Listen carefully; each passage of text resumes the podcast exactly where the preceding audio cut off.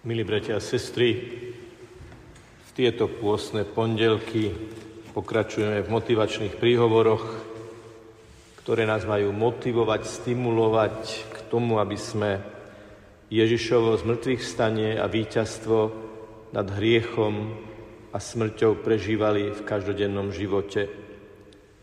Minule sme mali tému zmrtvých stanie z letargie, dnes budeme mať o čosi náročnejšiu tému zmrtvých stanie v odpustení.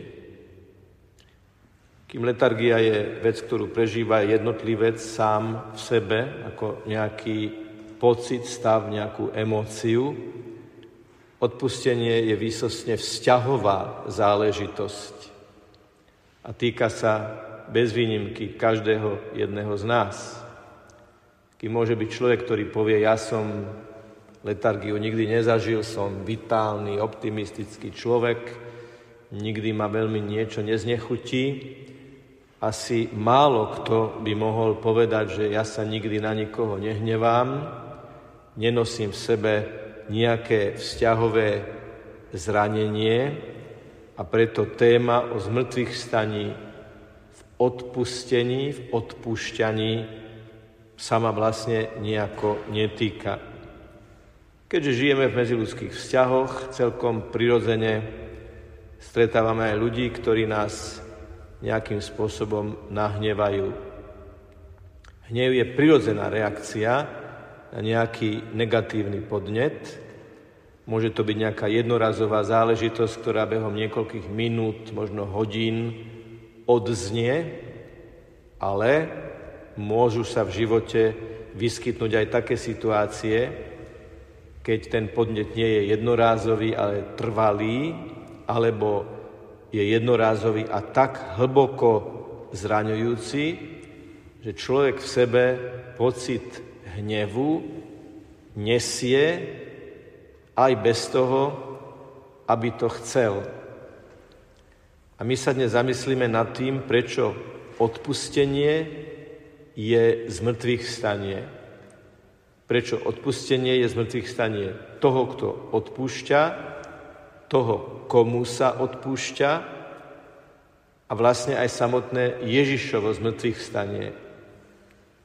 V jednej biblickej vete pán Ježiš hovorí, kde sa dvaja alebo traja zídu v mojom mene, tam som aj ja medzi nimi.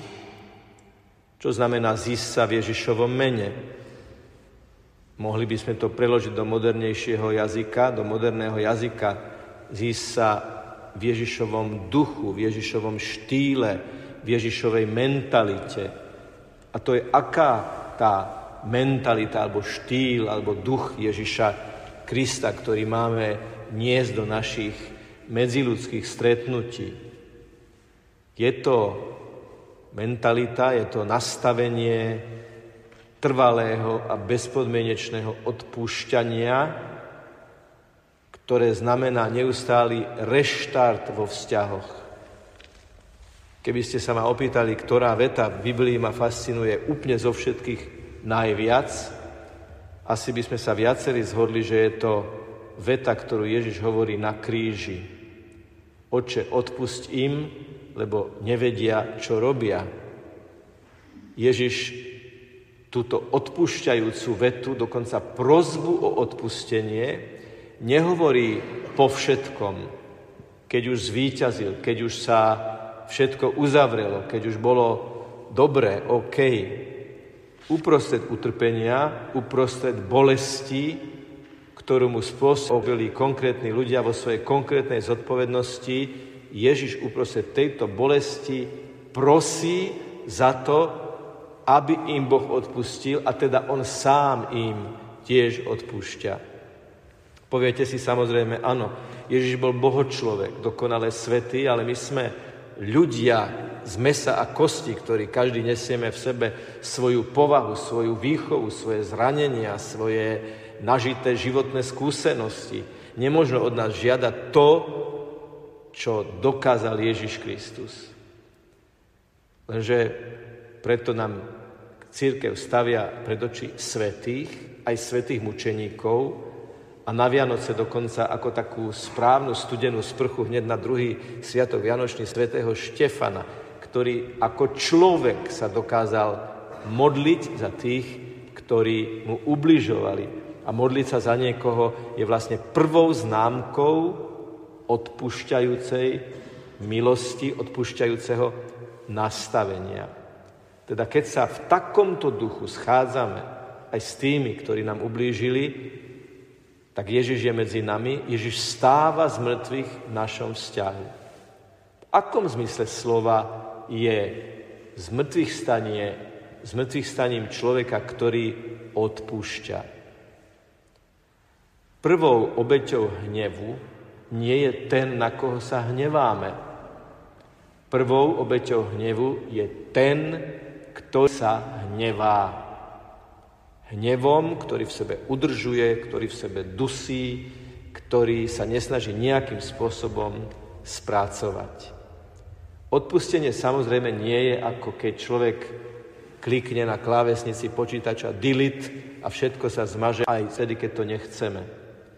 Hnev sa dokáže usadiť hlboko, hlboko, hlboko v nás a niekedy aj s takým presvedčením, že je to pocit spravodlivý, že je to pocit oprávnený, že je to pocit, ktorý aj účtuje s tým, ktorý nás nahneval.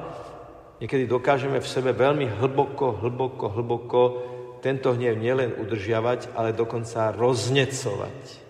Ale keď nás Ježiš učil oče náš ako základnú modelovú modlitbu nielen všetkých modlitieb, ale aj našich základných postojov, tak on nám povedal, modlite sa, odpust nám naše viny, ako i my odpúšťame svojim vinníkom. Možno si pamätáte na film Misia, kde ide ten človek, hriešnik a nesie na svojom chrbte takú veľkú sieť s haraburdami, ako symbol tej nálože hriechov a hnevu a predsudkov a blokov a zlíhaní hriechov ťažkých, smrteľných. A nakoniec mu ten misionár v určitom momente odtne ten vak a ten vak sa zrúti do priepasti a on zrazu môže ľahko kráčať. V takýchto duchovných haraburdách na našom chrbte môže byť všeličo, ale určite najväčšiu špecifickú váhu, najťažší je nespracovaný hnev, ktorý prechovávame voči určitým osobám. A je to Ježiš, ktorý povie, ak ma o to budeš prosiť, ak budeš o mne rozímať, ak budeš príjmať Eucharistiu, ak budeš chodiť na spoveď a žiť z milosti, ja ti odtnem ten vak hnevu, ktorý ťa vnútorne ťaží. Nech nás nemili to, že v nás môže zostať nejaká zvyšková emócia, myšlienka, spomienka, predstava, ak my máme toto základné, dobroprajné nastavenie, ja ti odpúšťam, ja sa chcem od toho oslobodiť, lebo ja chcem žiť pre lásku. Ja chcem žiť v tvorivej láske, ktorá druhých obdarúva a nie v hneve. Ak dokážeme takýmto spôsobom byť nastavení voči tým, ktorí nám ublížili, tak je to dobrá cesta takým lakmusovým papierikom, ochote odpustiť je jedna zásadná otázka. Keby vám niekto povedal, ja sa na niekoho veľmi hnevám a nedokážem mu odpustiť, nevládzem mu odpustiť, tak čo by bola tá prvá testovacia otázka, ktorú by sme mu položili tomu nahnevanému človeku, či je ochotný prinášať toho Ježišovho odpúšťajúceho ducha do vzťahov. Dokáže sa za toho človeka modliť? Ak tá osoba povie, že áno, tak potom je to na dobrej ceste, tak sa za toho človeka modli. A pros Ježiša, pros Boha, aby ti pomohol odpustiť. Lebo on mu odpustí, keď on bude to odpustenie žiadať. A toto je z mŕtvych vstanie. Už keď sa snažíme odpustiť, už keď bojujeme o to, aby sme odpustili, už keď sa modlíme za toho, ktorý nám uškodil a zranil nás, tak vtedy vstávame z mŕtvych. A tretie, v akom zmysle slova je z mŕtvych staním, z mŕtvych stanie toho, na koho sa hneváme. Možno poznáte ten štýl neustáleho vyčítania vecí z minulosti. Nie je možné dlhodobo vo vzťahu niekomu neustále vyčítať a vyčítať a vyčítať. To si urobil, to si povedal, to si celý ty, to ty vždy takto robíš, to niekoho tak vydefinovať. Ľadová kocka ako keby plávala vo vzduchu a všetko mrazí. Ak niekto je postavený na výčitkách v komunikácii, neodpustil. Súčasťou odpustenia je nevyčítať uzavrieť tú záležitosť, odstrihnúť ten vak, hodiť ho do priepasti. A tým, že niekomu niečo neustále vyčítame, že ho vydefinujeme, že ho zviažeme do jeho jediného zlyhania, alebo možno aj viacnásobného zlyhania, pozor, môže sa ľahko stať, že my ho vháňame do toho, čo mu vyčítame. Že my ho tlačíme do toho, že si on povie, tak ja som beznadejný prípad. Stalo sa mi v meste, že som počul matku povedať dieťaťu, ty si beznadejný prípad. Nikdy nemôže kresťan, ktorý má nádej v Božiu moc, nikomu povedať, že si beznádejný prípad. To znamená, ak máme takýto hnev, takú, takú tú hnevlivosť, ktorá druhých kategorizuje, škatulkuje, viaže do ich zlyhaní, tak tým tomu človeku veľmi stiažujem, veľmi stiažujem, aby sa obrátil, aby sa oslobodil od toho, čo ma možno objektívne nahnevalo. Čo urobil milosrdný otec, keď sa vrátil marnotratný syn, ktorý bol pripravený povedať, oče, ja som tvojim nádenníkom, už nie som tvojim synom. Ale Otec hovorí nám, ktorí sa hneváme, a chce to povedať aj tým, možno aj cez nás, na ktorých sa hneváme.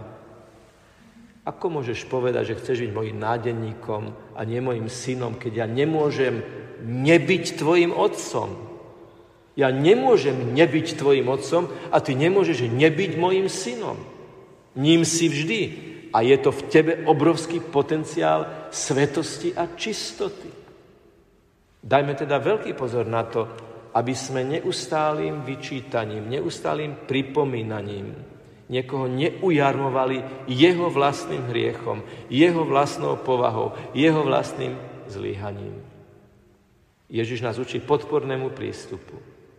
Pri studni, keď mu Samaritanka povedala, že nemá muža, tak ju Ježiš dvakrát pochválil. Hoci o sebe povedala niečo zlé a hriešne. Dobre si povedala, správne si povedala. Čiže Ježiš našiel v nej niečo hodné pochvaly. Si úprimná, hovoríš pravdu a hovoríš správne. Pravdu si povedala, správne si povedala. Vtedy pomôžeme druhým vstať z mŕtvych a možno z mŕtvolnosti ich hriechu a závislosti, keď im pomôžeme cez to dobré, čo je v nich, kročiť do svetla Ježišovho, nadobudnúť správny pocit seba úcty, že ja chcem byť človek, ktorý žije normálne, človek, ktorý má normálne a dobré vzťahy, ktorý nadobudne svoju dôstojnosť. Ťažko sa mi počúvalo, keď mi jeden panker, ktorý mal číro, tetovačky, naušnice, železo všade, povedal, že keď sedí na chodníku, tak mu niektorí ľudia úplne cudzí povedia, vyzeráš jak opica, nemu by si mali klaknúť a povedať, ako ti pomôžeme, poď do nášho spoločenstva, môžem sa za teba pomodliť, môžem ti ponúknuť nejakú pomoc.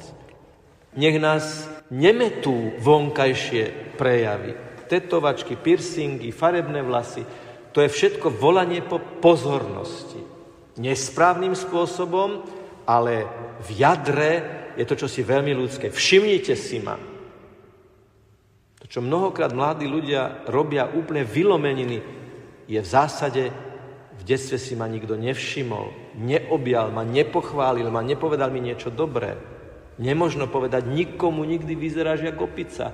Niekedy som sa čudoval, prečo svätý František, keď stretol ľudí, pokoj a dobro, dobrý človeče. Ako vedel, že je to dobrý človek? On vedel, že v ňom je dobro, ktoré aj keď nie je prebudené, mohlo by sa prebudiť. Tak milí bratia a sestry, v tomto veľkoposnom čase buďme nositeľmi, buďme apoštolmi tejto odpúšťajúcej Božej lásky, ktorá vedie k osobnému aj vzťahovému z mŕtvych staniu. Ježiš za chvíľu príde, aby sám vám, každému jednému z nás v srdci zašepkal to, čo presne potrebujeme v našom konkrétnom životnom rozpoložení počuť.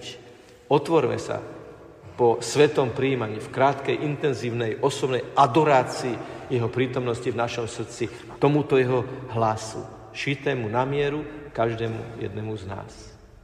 Nech je pochválený Pán Ježiš Kristus.